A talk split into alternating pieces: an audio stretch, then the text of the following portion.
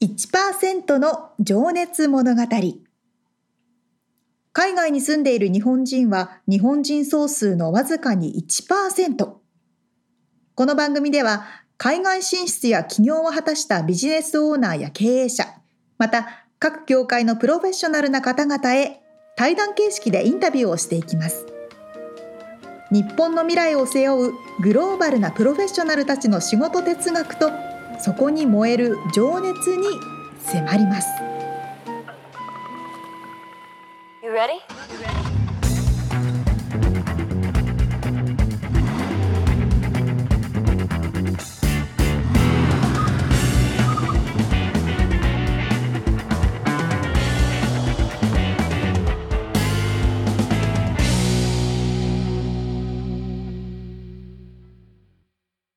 はい、えー、っと、1%の情熱物語。今日は、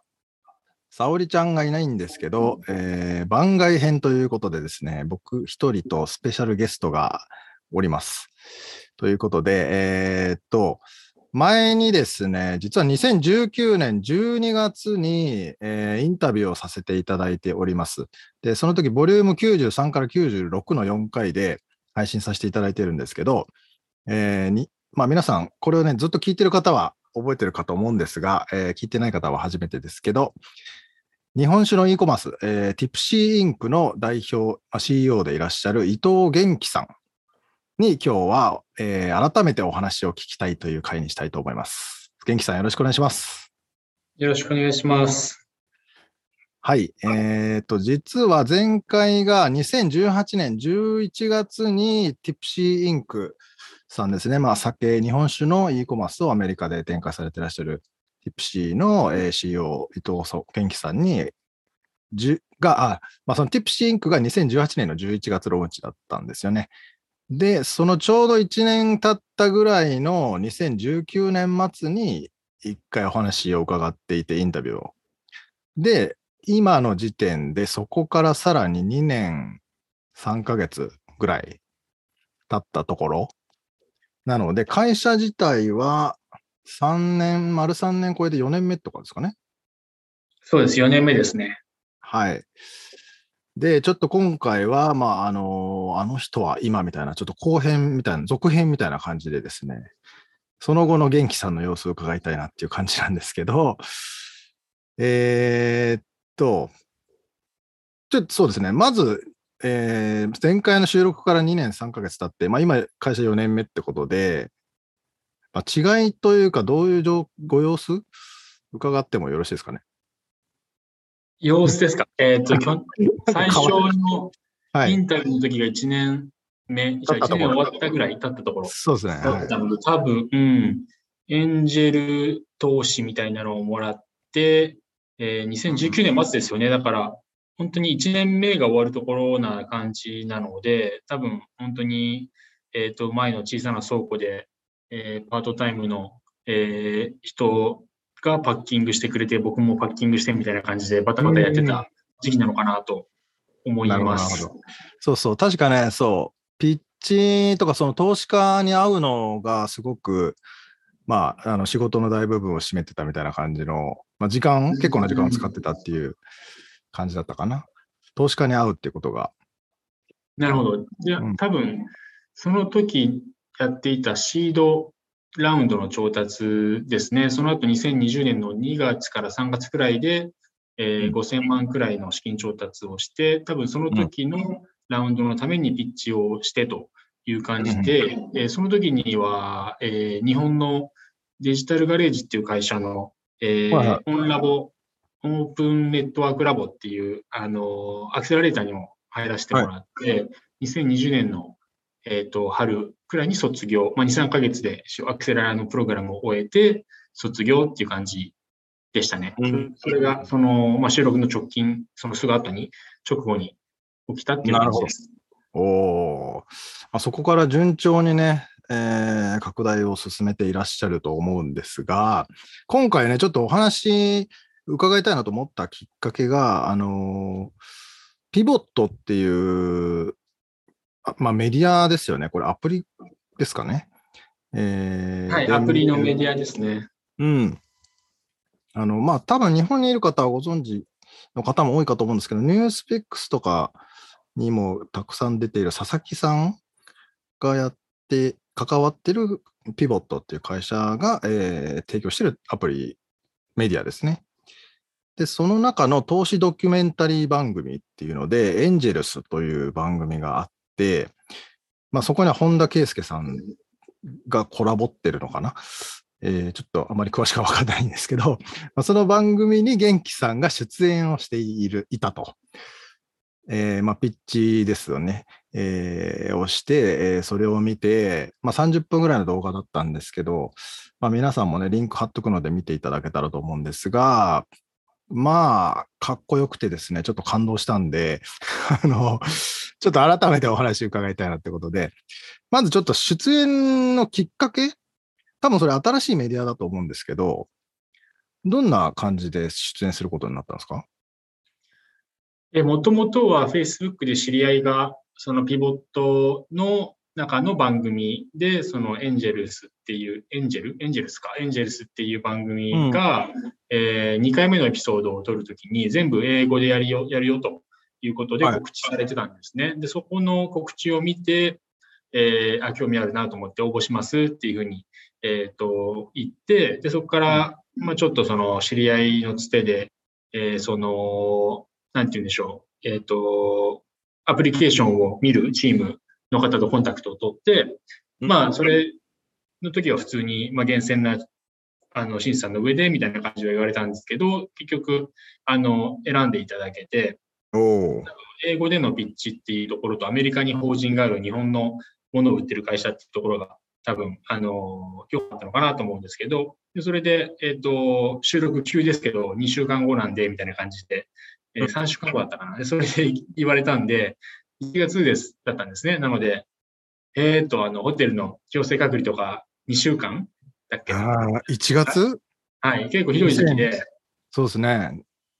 はいあ、トータル14日間か、隔離が。ホテルが6日間プラス、残りが自宅っていう感じで、はいはい、あ、これ、もう、3日後に出なきゃいけないじゃんみたいな感じだっ たんですね。そうか、そうか、元気さんは、まあ、今、ロサンゼルス在住で、はい、あの収録は日本でやるってことですもんね。そうです。で、それで、ねまあうん、で出出させてくれるんだよね、本当にって確認して、じゃあ行きますって言って、飛行機取って、はい、日本行って、品川で隔離されて、はい、で、実家に帰って、しばらくあの隔離されて、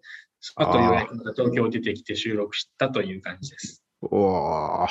なかなか一番隔離とか、あの、ちょっとき厳しい時でしたもんね。そうですね、いい経験でした。まあちょっとその辺のね、あの裏話も後で聞けたらと思うんですけど、あのー、そうそう、だから、まあ、えー、プレゼンをして投資家から資金を募るという、えー、まあ、趣旨の番組で、えー、本田圭佑さん含む4人の投資家の前でプレゼンをする。で、まあ、英語でする。あ、これじゃあシリーズ1は日本語だったんですか？エピソードの1は日本語だったらしくて、日本でも著名なベンチャーキャピタルとかが審査員で出ていて、2回目はその本田さんの意向で、日本のスタートアップは世界に出なきゃいけないみたいな、うんうんうんうん、すごくあの本心なんか思ってる方なんですよね。で、それで、えっ、と、そういう企画で、実はなんか次も英語でやるっていう噂を聞いたんですけど、はい、なので、いい感じで続くといいなと思ってます。うん、そうだったんだ？まあ、じゃあ、そのえー、出演者は5名でしたっけね？その4ですかね。4名、4名か。そのトップバッターでね、えー、元気さん登場してたと思うんですけど、どうでしたか？実際のその、まあ、収録含め、プレゼン自体。いや、緊張しましたけど、嬉しかったですね。あの、最初は 3, 3番手だったんですよ。あの、あそうなんでしょう。あれを見た見たときに、当日のスケジュールを見たときに、うん、当日なんか向こうの予定が変わって、1番で行きますかって言われて、うん、あ、行きます行きますって言って1番になったんですね。なので、すごい良かったなと思います。そうなんだ。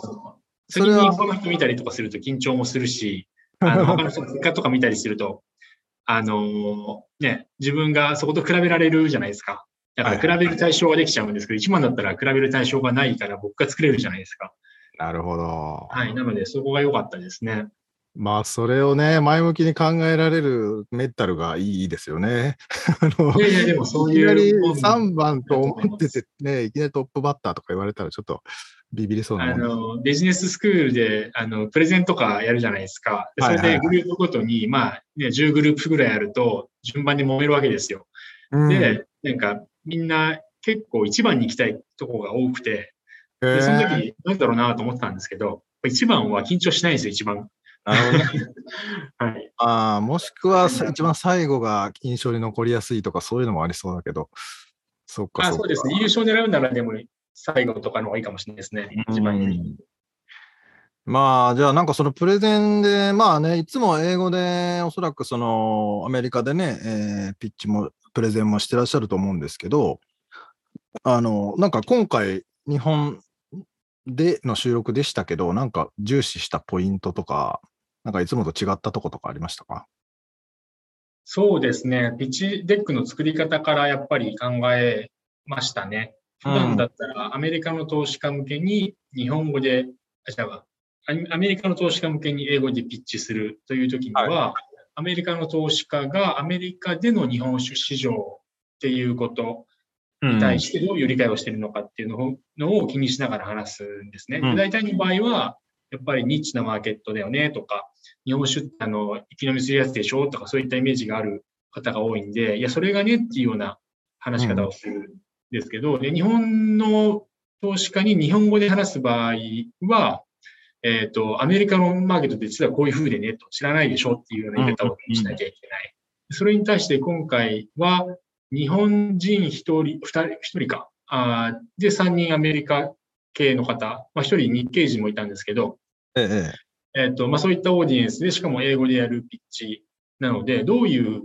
戦略にしようかなって考えたときに、難しい。やっぱりその、難しいんですよ。なので、あの、本田さん含め、日本人の方って多分アメリカの日本酒市場かわからない。で、アメリカ人の方ってその日本酒の、えー、ポテンシャルがわからないっていうところで、うん、そのバランスを考えて、えっ、ー、と、アテンショングラバーに、まず最初にあの、ジャスティンさんっていうアメリカの、アメリカ人の投資家の方に、酒ボムって知ってるよねっていうふうに、あの、これ、これ何か知ってるっていうふうにいうアプローチをして、そしたらもちろん酒ボムでしょ、知ってるよっていうふうに言って、うん、で、本田さんが、え、酒ボムって何みたいな、そういう、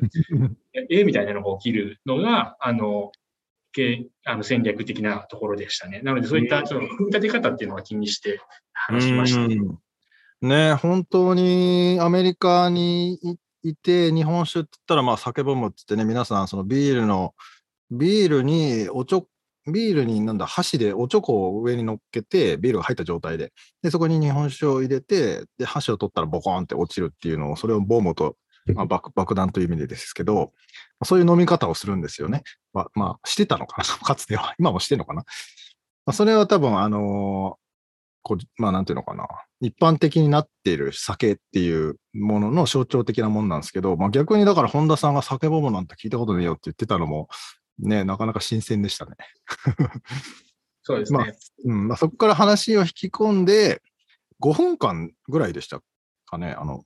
でしたかね。5分ぐらいですかね。はい。タイムリミットありましたよね。そうですね。はい、うん。そうで、時間ギリギリにパシッと終わって、えー、っと、なんだっけ、その番組的に、最初に第一インプレッションみたいな感じで、興味あるか、ないか、出資するかっていうカードを持ってて、それを皆さんが出したのが、3人が興味ある。1人はまあ、なしだった。で、その後に質疑応答して、最終的に、えー、それを、えー、また出すっていう流れでしたよね。はい。うん。で、なんとその4人のうちの、あ、これ言わない方がいいのかな。まあ言ってもいいか。3人が、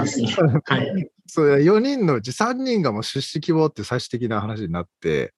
まあ、そこの、あれは何だったんでしょうね、ポイントは。覆したところ。最初興味あるでも最初のシルバーカードは想定内ですね。最初から OK って言わないだろうし、うん、それは一番バッターだからっていうのも当然あると思うので、はいはいはい、そこから、あの、じゃあ、興味ある人に対して、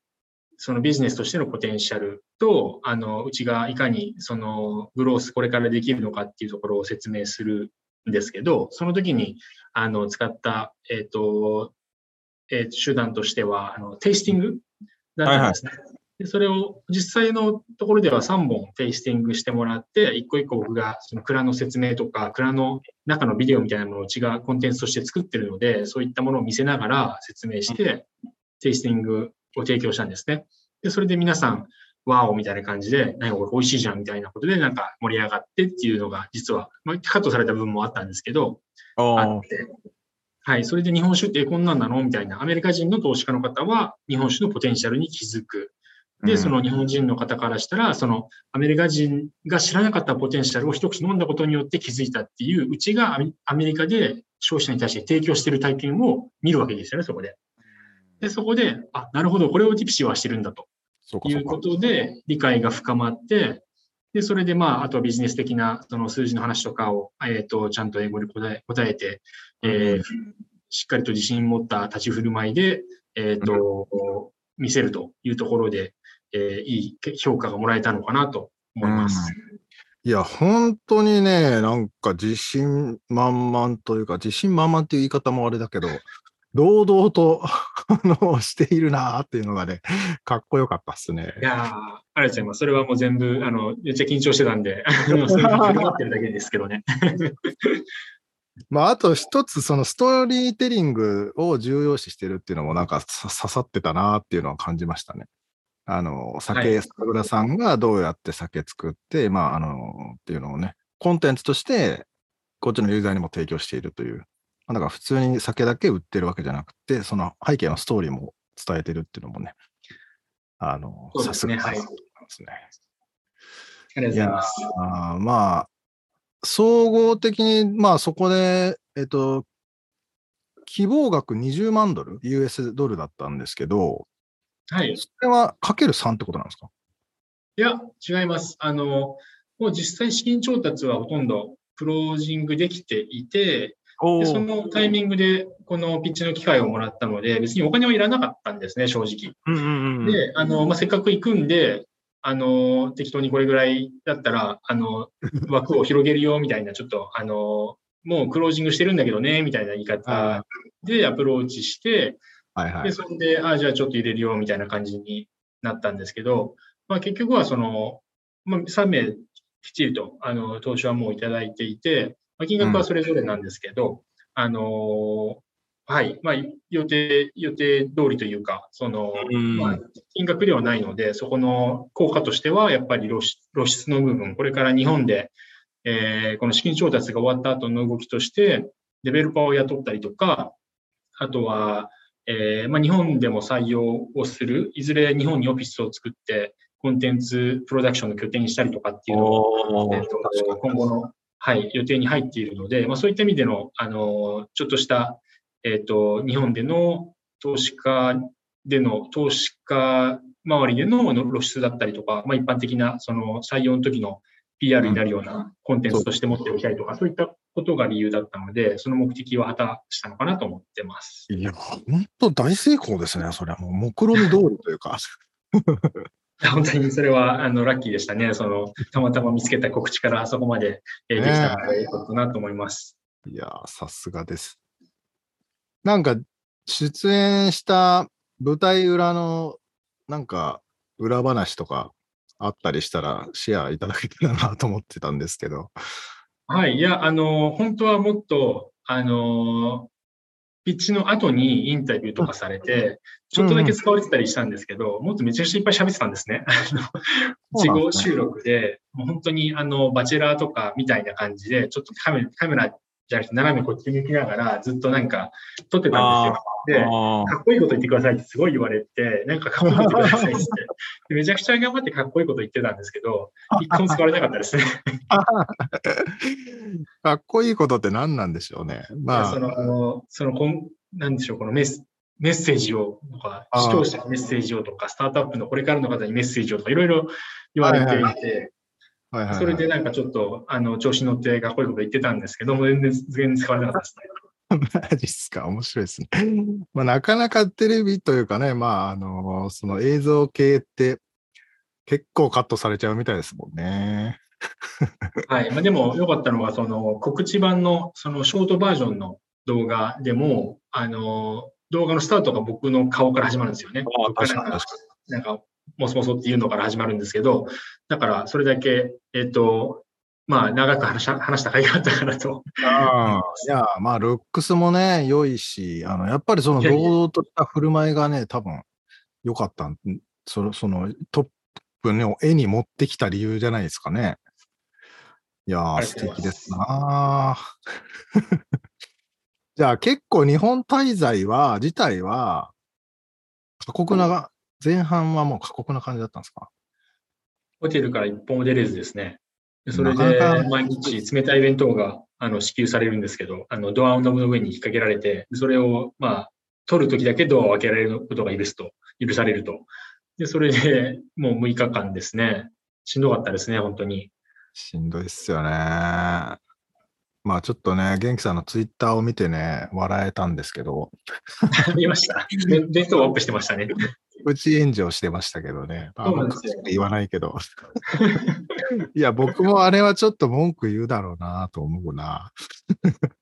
弁当の中身ですよね。おかしいっすよね。いや、本当に2種類ぐらいしかなかったんで、はい、うん、あの、何かの間違いじゃないかなと思ったんですけど、うんうん、まあ、大きいホテルだったからしょうがないらしくて、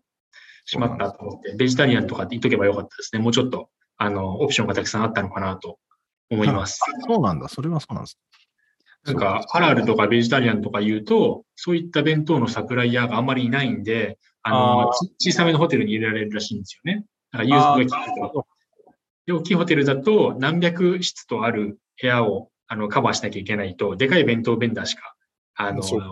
できないらしくて、そうすると、あんまりその種類がないっていう感じらしいです。裏裏話ですけど。そうか、そうか。まあ確かにね。いやー、まあ当たり外れそういうのありますけど、まあね、またあるのかないのか、今んとこ隔離は だいぶ短くなったみたいなんで。そうですね。はい。まあじゃあ今後は、まあ日本もアメリカも視野に入れつつ、こう、どういう、まあビジョンでとかって？そうですね。いや、その調達終わったので、そのお金を上手に使って次のマイルストーンに行かないと、あの、はい、そこにたどり着いてないと次の調達ができないんで、スタートアップを経営する以上は、成長を、あの、止めずに、えっ、ー、と、次のラウンドに行って調達をするのか、あとは、うん、えー、ブレイクイーブン、黒字化して、えー、自分たちでそれを、あの、成長を賄うのか、成長の、その、燃料を、ま、ね、持ってくるのかと、どちらかなので、そのためには、まあ、とにかく成長するしかないと。うん、なので、えー、さっき話した次、あの、採用だったりとか、えー、マーケティングの部分とかでもそうなんですけど、デベロッパーとマーケッターの採用は今進めているところで、うん、でうちのそのビジョンとしては、やっぱ日本酒のマーケット自体を広げられるようなドライバーになりたいと思っているので、うん、今のミニボトルのテイスティングキットっていうのをさらに進化させて、えー、どういうふうにそのメインストリームに指していくのかと、そういったことを考えながら、えー、商品の開発とか、えー、マーケティングの戦略を考えたりとか、えー、商品というのはそのプロダクトというとうちはウェブサイトなので、その日本酒の、えー、ウェブサイト、オンラインプラットフォームとして世界で一番ユーザーフレンドリーで、一番そのエキサイティングなものにしたいというふうに思うので、それを達成すべく、えー、チームを作ってそこをディレクションするっていうのが、えー、今やらなきゃいけないことっていう感じですね。うん、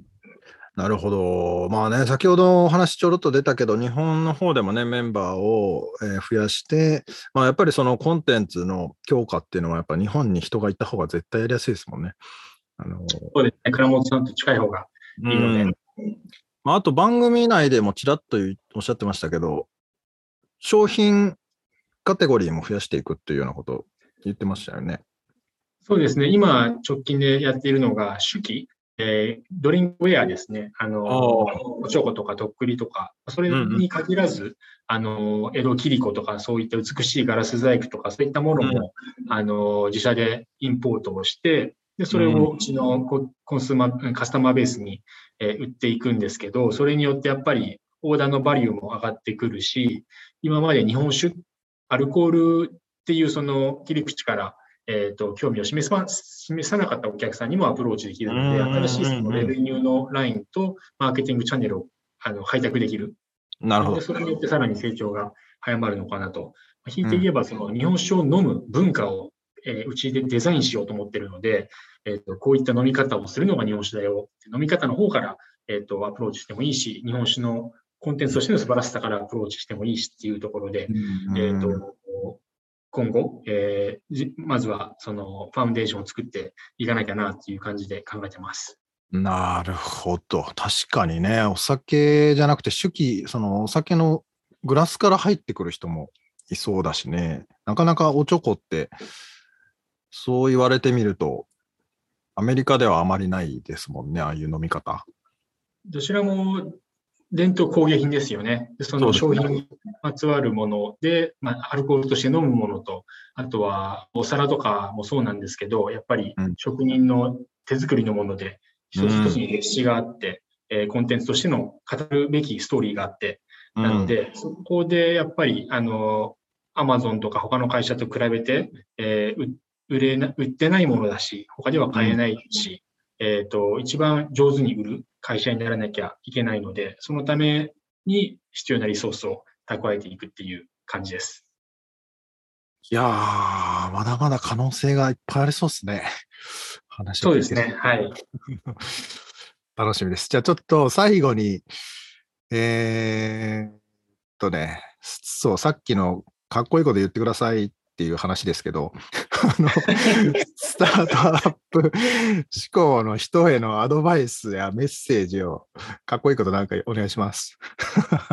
あの、カットされた中でかっこよかったんじゃないかなと思ってることをじゃあ、言いますと、カットするかどうかわからないですけど、はい。そのスタートアップのファウンダーとしての、あの、仕事、あとはその自分の、えっ、と、成し遂げたい、えー事業とか、その、叶えたい未来に対するアプローチっていうところで、やっぱりその、えー鶏が先か卵が先かの話なんですよね。僕が見えてるその日本酒の未来っていうところ、今、うん。普通の人には見えてないことかもしれないんですけど、アメリカの消費者からしたら日本酒って、あの、アルコールの強いあれだよね、みたいな風に思ってたりとか、あ、寿司といえば日本酒、酒だよねって思ってたりする方はいると思うんですけど、僕が見てるビジョンは、その日本酒が、えービールとかワインとかみたいに国境を越える醸造酒として世界の人に飲まれるようなものになると思っているので、そのための、あの、にできることを会社としてやるとうん。いうところで、そういうビジョンっていうのを、あの、投資家にえー共感してもらって、お金を集めて、でそれでお金を集めてチームを作って、でそれで成長を早めてその未来を作るっていうところで言うと、あの、未来がそある方に向かってるんじゃなくて、僕らみたいなそのスタートアップのファウンダーが、その、その先にある未来っていうのを形作っていくというか、そのための、あの、エネルギーを、になっているというふうに思っているので、その、スタートアップのファウンダーって、そういう意味ではすごくクリエイティブな仕事で、うん今までなかったものを作る。僕の場合は日本酒の市場を作るっていうことをやることにすごく、あの、やりがいを感じているので、えー日本酒の倉本さんとも話すことも多いですし、えっ、と、日本の国内でのマーケットってずっと縮小気味だった、蔵元の数もずっと減ってきたっていう歴史がある中で、やっぱりすごく、あの、日本人の誇りに思う、えっ、と、ドリ飲み物のカテゴリーだと思いますし、それがやっぱりきちんと評価、えーされていないというか、そのポテンシャルが知られていないっていうところがやっぱり一番のネックなので、えーそれを、えっ、と、うちがやる、どういったアプローチかこれからまだわかんないですけど、まあ、今やってるそのコンテンツとかストーリーテリングとかそういったのはその中の一つですね、やり方の一つなんですけど、それによって未来を作っていくというのが、あの、スタートアップの仕事なのかなと思ってます。かっこいい。よかったです。いやー、俺はだから酒を売ってるんじゃねえ、未来を作ってるんだっていうことですね。まさにそうです。いやー、かっこいいですね。ありがとうございます。ありがとうございます。なんでカットされちゃったんだろうね。腰が聞きたいですね。はい考え。られたのかな。そうか、そうか。いや、でも本当にね、この、あの、そのピボットの、えー番組にも多分、貢献されたと思うし、あれ自体のその、なんていうんだろう、コンテンツの価値みたいなのもすげえあるなと思うしね。いやー、楽しましてくれてありがとうございますって感じです。ありがとうございます。こちらこそ。はいでさせていただいてありがとうございますっていう感じですよく。わかんないですけど。すいません。じゃあ、そんなぐらいにしとこうかな。なんか、元気さんから言い残したこととかあれば、宣伝でもいいですし。宣伝。えっ、と、聞いてる方はアメリカに住んでる方が多いんですか？えっとね、6割日本で、あとはアメリカ3割ぐらいで、あとは世界の各地ですね。えー、日本が大半なんですね、日本にいる方が。海外に配信してる海外で海外で仕事したいとか、そういった思思ってる方なんですかね、皆さん。だといいなと思いながらね、あまりちょっとわかんないですけどね、個人情報。されて言います。そうですね。いや、そういった意味では日本での告知になるし、こういったことをやってる会社がアメリカにあるぞというのを知っていただいて、うんもしその日本酒のことだったりとか、その日本の文化をあのアメリカないし世界で、えーと、広げるみたいなことに仕事に興味がある方、えー、やる気がある方にぜひあの来ていただきたいので、ご連絡よろしくお願いします。そうですね。じゃあメンバー募集だってことですね。やる気のある人。はい未来を作ってみたいという方ね、ぜひ、ぜひぜひ。じゃないでしょうか。ということで、ありがとうございます。じゃあ今日は、えー、番外編ということでですね、2回目の出演となりました。えー、またちょっとね、これ聞いて面白いなと思って、前回のものを聞いてない方は、ぜひ聞いていただけたらと思います。ボリューム93から96の4回にわたってインタビューしてます。じゃあ今日は、えー、ティプシーインクの CEO でいらっしゃる伊藤元気さんにお話を伺いました。元気さん、ありがとうございました。ありがとうございました。